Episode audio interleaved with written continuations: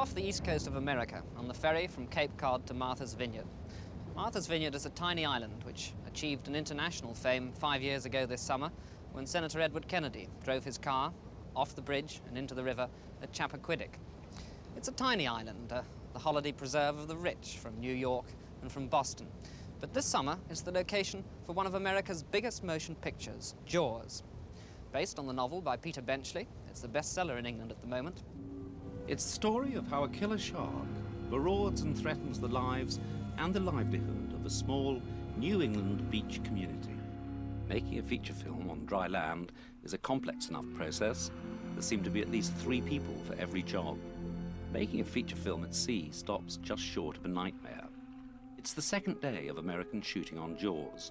They've already been to Australia for the underwater shots of the shark. Turn on the walkie-talkie, please, Freddie. I don't think Freddie can listen anymore. Fred I need to talk to you, Fred. Turn on the walkie-talkie. Stand up. We're not shooting. All the usual panoply of assistant directors with megaphones, continuity girls, sparks, and chippies are obliged to float round the action. They are still in the process of learning which side is port and which is starboard. Guys, we can't shoot right now. Hold on. Hold on. Have that have that belt go out and pull the anchor up and reset it off there, okay? Look, and, uh, Roy's The film stars Roy Scheider of The French Connection and Richard Dreyfuss of American Graffiti. The director said he faced out of the studio and he said, I can't do it in time. But in the age of director as superstar, the movie will probably be sold on the latest American star behind the camera, Steven Spielberg. Jawgust.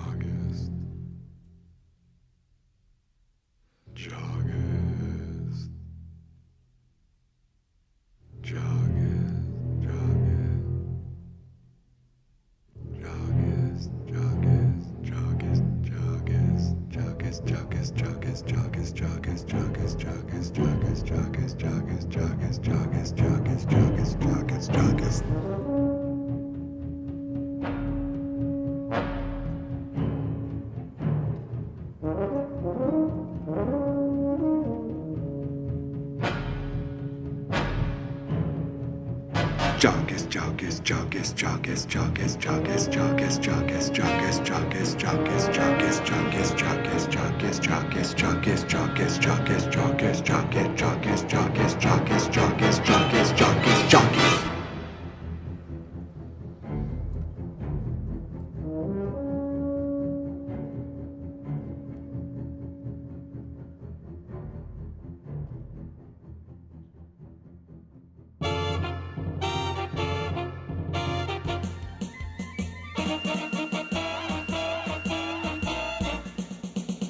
Jawgust, it is Jawgust, where I will be watching Jaws each day. Podcast, got a podcast, but I'm not quite sure what I will say.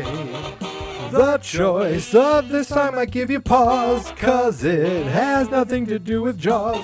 Jawgust, it is Jawgust, where every day I will watch Jaws and talk about Jaws. It helps if you like Jaws.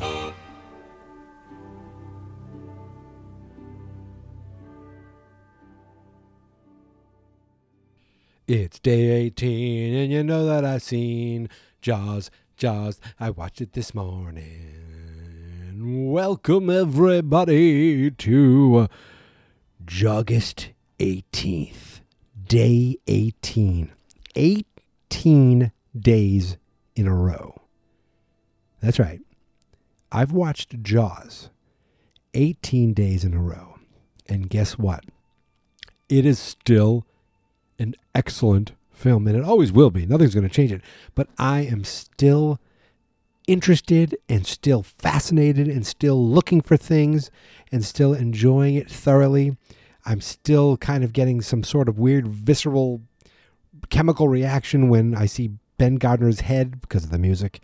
And I am still smiling at the right places. I'm still cringing every single time Quint um, his, you know, untimely demise.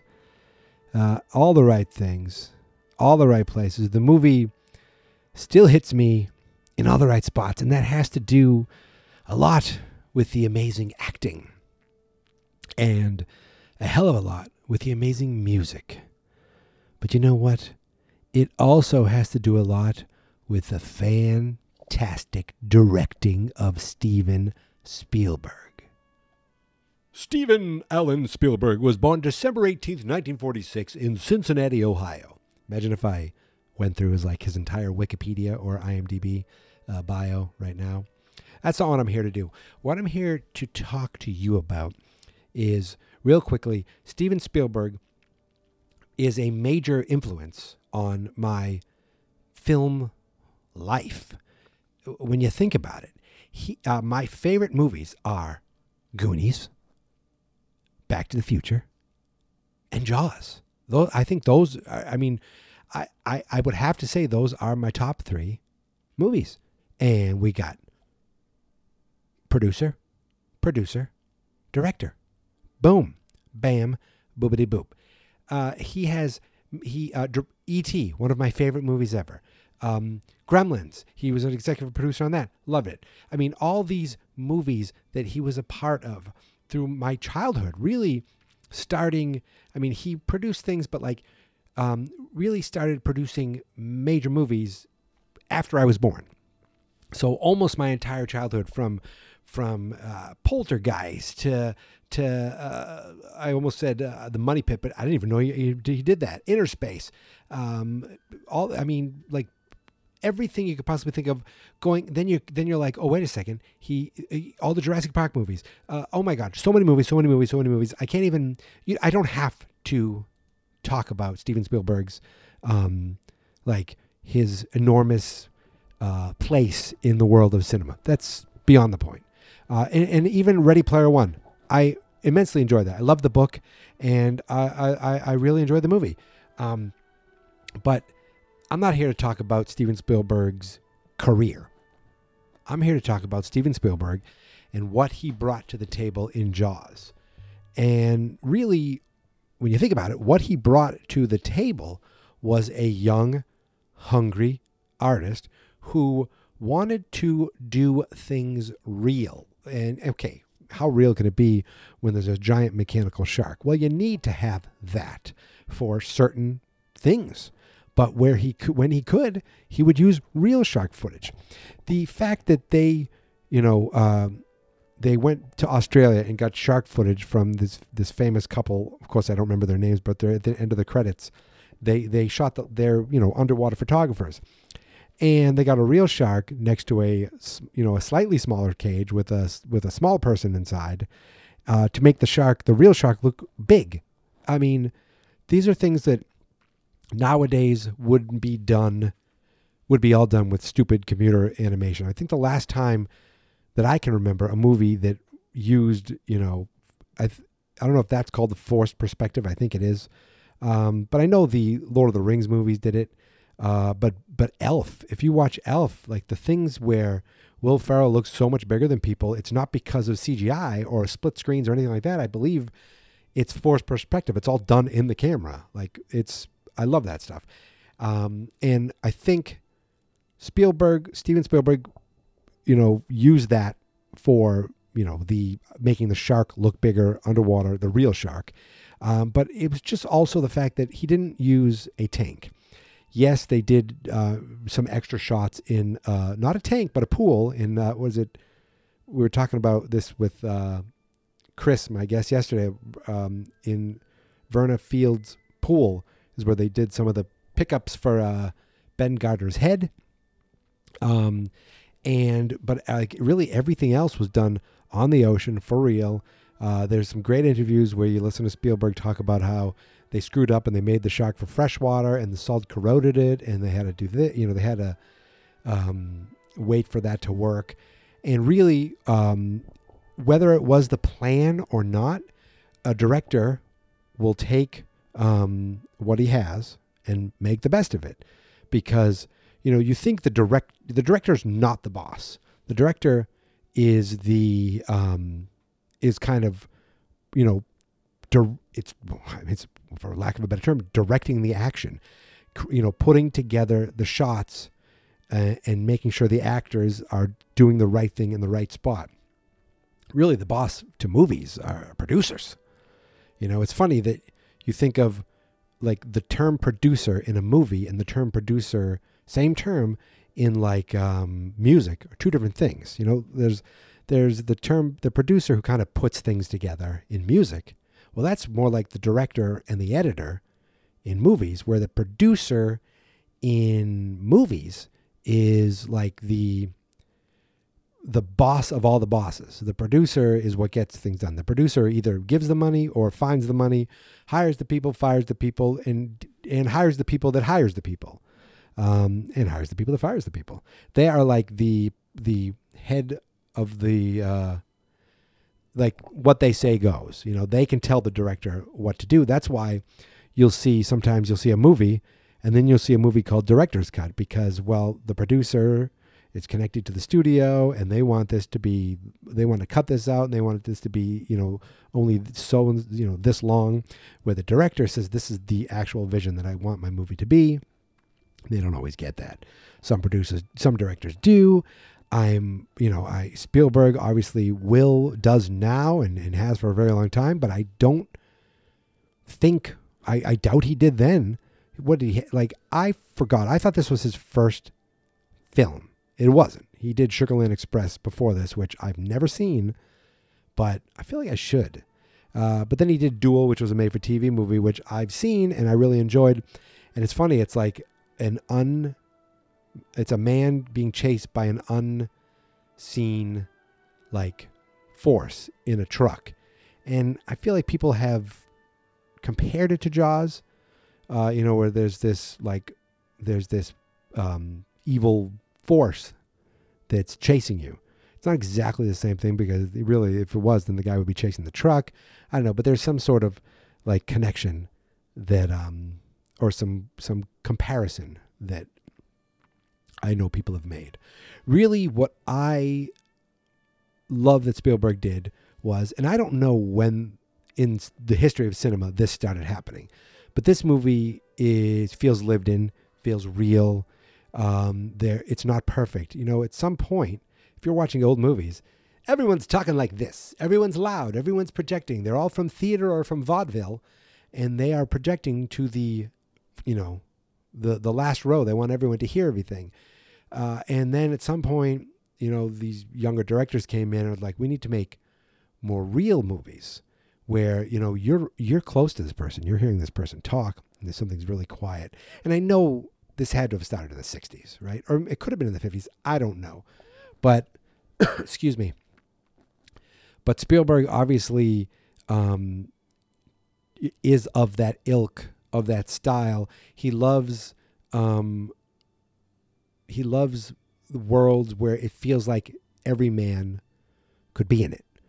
Um, you know, I mean, look at Indiana Jones. He's this cool, suave archaeologist, but he's also kind of a kind of a boob, kind of an everyman, kind of a you know normal fella who just also happens to be brilliant and you know looks great in a hat.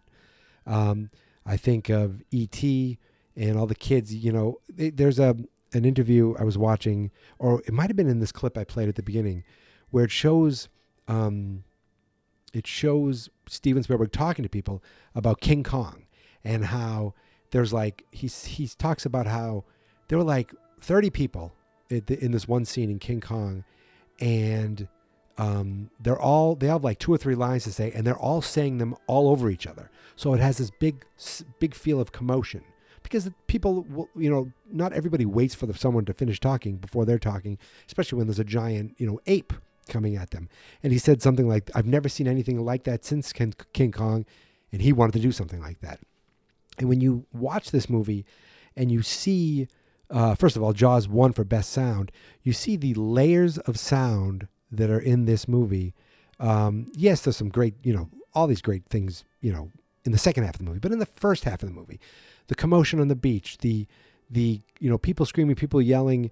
Um, there's the, the scene where uh, um, uh, Brody is running to go save Michael in the pond, and you hear some guy going, you know, somebody, does anybody have a gun? Like these little little extras, little things that are just little flashes of awesome. Or you know what is it? 24 hours is like three weeks. Um, these little that's just how it just felt real because real life has this commotion. Real life has people that talk over each other. Real life isn't just you know two people talking and everyone else around them you know mouthing quietly you know. I loved that stuff. Obviously you love the fact that you know they took the the i remember in freshman year of college i there was a um i took a film class and there was a you had to do some sort of um like show an example of editing that you liked or i think it was editing or it was the scenes or something. And i brought in jaws i brought in jaws because that movie was still like was wow to me and i always loved that they never let you see the shark. They use this instead of seeing the shark. You had these barrels. You had you had this um, you saw a fin. You saw just the camera. You were the shark. You saw uh, a dock you know. I mean i don't think i realized at the time that a lot of this was you know because the shark wasn't working. So i don't know if this was i i wonder because if the shark was working how would these scenes have been different? Would they have been different? Would they i don't know. I have no idea. But so am i saying am, i guess i'm questioning are were these the intentions or is it just you know they had to um they had to make it this way because you know would they have shown the shark more i guess?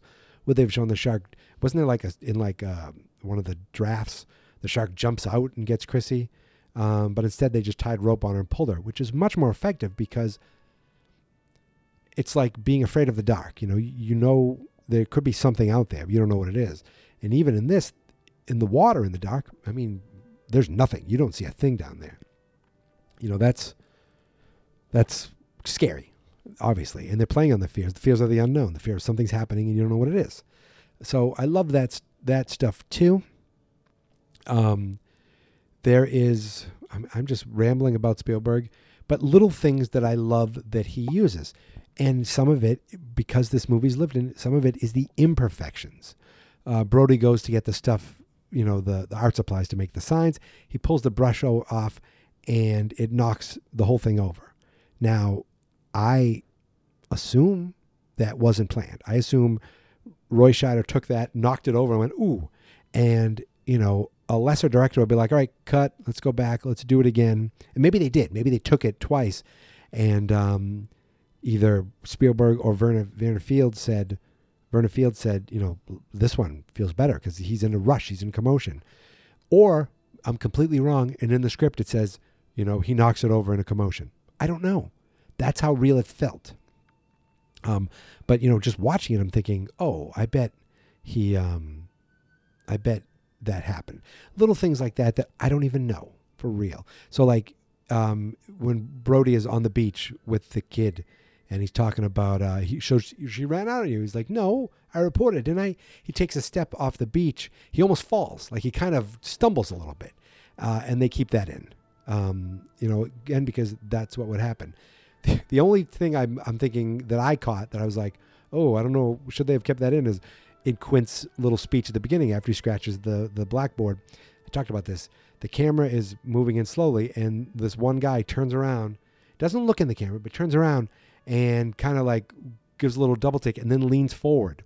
Why would he lean forward unless he's like, oh, I need to get out of the way of the camera? That was, um, that took quite a few viewings for me to even notice and even point like I'm not even sure if that's real. That's just the, um, that's just something that I thought I picked up on. I don't know, but all these things I'm talking about, all these, um, you know, the the action that he could do, the um, the kind of unknown and making the the best out of what he had, the realism of, um, you know, little scenes where it didn't look quite perfect, but it was like it felt more real. Like um, when they say, "Are you are you going to you know close the beaches?" He's like, "Yeah, yes." Oh, before he said that, he's like, "We're going to bring on the summer deputies."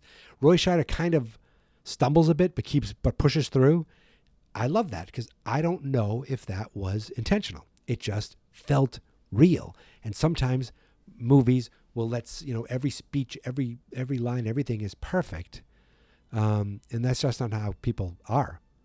You know, I earlier today, I earlier in this episode, I said um, he was born in Cincinnati. Well, uh, that's the second time I recorded that. I started the same thing, and I said, I said symphon symphonati or something like I said something that I, I've never said in my life, but that's because in real life people screw up, and um, so that was just another something else I wanted to point out.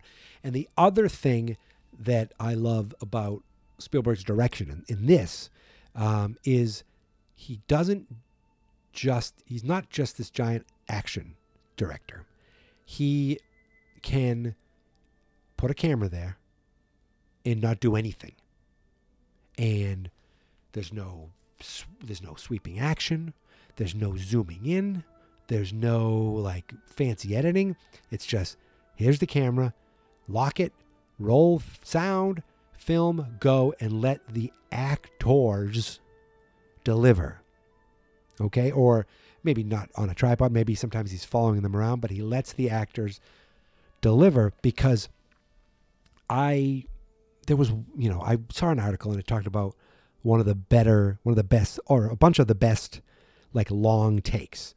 And one of them was that Jaws take where they're with uh, Mayor Vaughn. They're talking about the tooth. They are um, you know saying you're going to be lined up to be a hot lunch. There's the vandalism on the sign uh, and that's only one scene that's like that there are a lot of scenes where I'm noticing I'm like that are letting this happen and they're not cutting away. Now, like the Indianapolis speech, there isn't. I mean, there is edits, but there are long stretches where it's just you're sitting there and you know it's all done at one time. Even even if they cut away for a reaction, the voice you could tell it's not cut. Um, there's the scene on the barge where, again, I still don't understand what happened to those kids because they went and they said, "Charlie, take me out, take me out to those kids." Uh, the mayor comes up, they go. Charlie just kind of takes them out, turns them around, brings them back. They're already heading back when Mayor Vaughn's like, "You can take us back now." But again, that whole thing was one awesome shot. The whole thing. They never cut. Um, from the moment they get on, I don't know how many takes it took, but Vaughn gets out there. Carl, um, uh, uh, Carl Gottlieb, uh, Ben, the other Ben, um, is it Feldman? I forget. Uh, he's he's the, the medical examiner who isn't even an actor. He's a doctor, um, but he he's there. You got Hendricks in the background. You got the other guy who likes his uh, his suntan to absorb, um, and it's just perfectly done. Uh, so many scenes like that. Even I mean, I know there's an edit, but the scene where uh, it's 100 to 1, 100 to 1. It probably is, it probably is. And Vaughn comes over and says, no half ass um, autopsy. These aren't extremely long, but they are just moments where the performance is, you know, is above all. The performance by the actors is above all. I've said it before, even the scene on the beach where um, the woman's going in the water, Alex Kintner comes out. Alex Kintner uh, talks to his to his mom, walks up, grabs his raft, and then you're you're there with Brody for a second. All one quick take, not terribly long. Um, it's just uh, another instance that I wanted to mention, and of course, um, the dolly zoom. Yes, my favorite shot in probably all of cinema history for the reaction, for what it means, and for what it kind of portrays the oh my god and it's all on brody. You know that zoom in where the background's moving at one speed the the foreground's moving at another speed the um, i think it's you're zooming out while you're pushing in or the other way around. Um, it is uh, one of the best moments in cinema one of the most memorable moments in jaws is that and of course the you know the come why don't you come down and chum some of this shit um, just fantastic at all times uh, I know what was it in the Siskel and Ebert thing where he wants to turn, he loves turning his, a laugh into a scream and, and manipulating the audience. Spielberg's great like that, um, and I don't think, I don't think there's much more. I don't think there's much more I could say. I'm sure I'm missing out on a ton of stuff, but I wanted to just kind of focus on little things that were specific to the director. Uh, and of course, that man is the great Hall of Fame Steven Spielberg. Yes, he can make movies like E.T., uh, Jurassic Park. Uh, um, he can make movies like um, Indiana Jones, and then he'll go and do The Color Purple, and then he'll go and do Schindler's List, and then he'll go and do Saving Private Ryan, which still has one of the most amazing, you know, scenes in all of history, in all of cinema history. And that, of course, a lot of that's done with CGI, but it was done so believably. Um, there's a movie I should go back. I got to go back and I haven't seen in a long time. Um, but I, you know, just wanted to kind of uh, pay pay homage to the man, the myth, the legend, Steven Allan Spielberg. Uh, so that's pretty pretty much it. Um, you know, you can find me on Twitter and on Instagram at Geek Mentality. Uh, the website is fansnotexperts.com and the Facebook page is Fans Not Experts. Now, uh, before we go, I have a special treat. Uh, I was going back into the Jawgust archives and I found this old um, this old tape from I think it was 1996. Uh, so it was, I think we were celebrating the 10th year of Jawgust at the time, and uh, this was when we used to do the live performances. Um, it was we were the first live podcast of our time in the 90s, uh, which is re- really tremendously ahead of its ahead of our time if you think about it. Um, I don't know that we get the um, the due that we do deserve. I'm not sure if I said that right, but um, yeah, I found this tape and uh, I thought, you know, just kind of um, since we're celebrating, you know, another year of Jawgust, we weren't able to do any live shows this year, obviously, but here's a look back to a Jawgust of yesteryear and one of our favorite guest musical performances.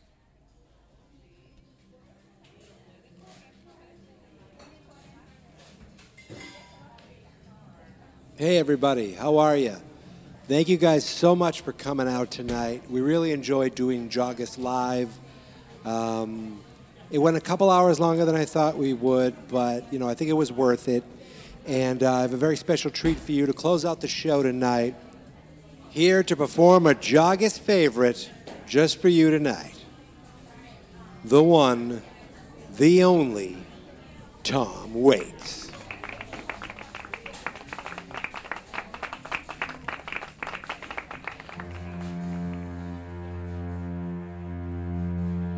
Farewell and adieu to you, fair Spanish lady.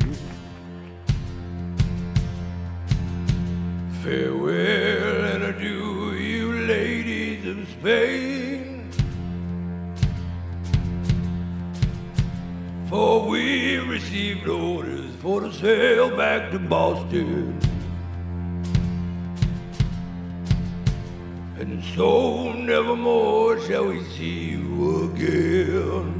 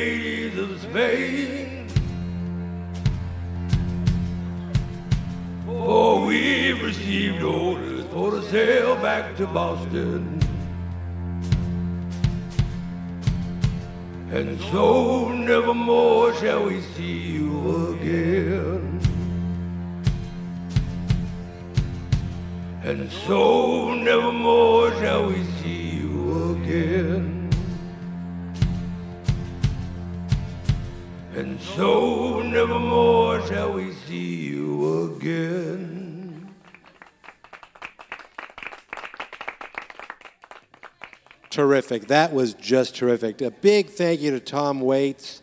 Uh, I want to thank uh, everybody who came out tonight, all my guests. Please make sure to tip your wait staff. And remember, Hooper wasn't invited to dinner. Have a great night, everybody, and here's my theme song. This is my podcast, I made it. Geek Mentality's what I named it. And I think you should listen and subscribe. Cause I'm kinda funny and awesome. I think that I'm worth your time and I'm kinda handsome. My mom says, please listen and please subscribe. At least listen to this episode. Fans not experts.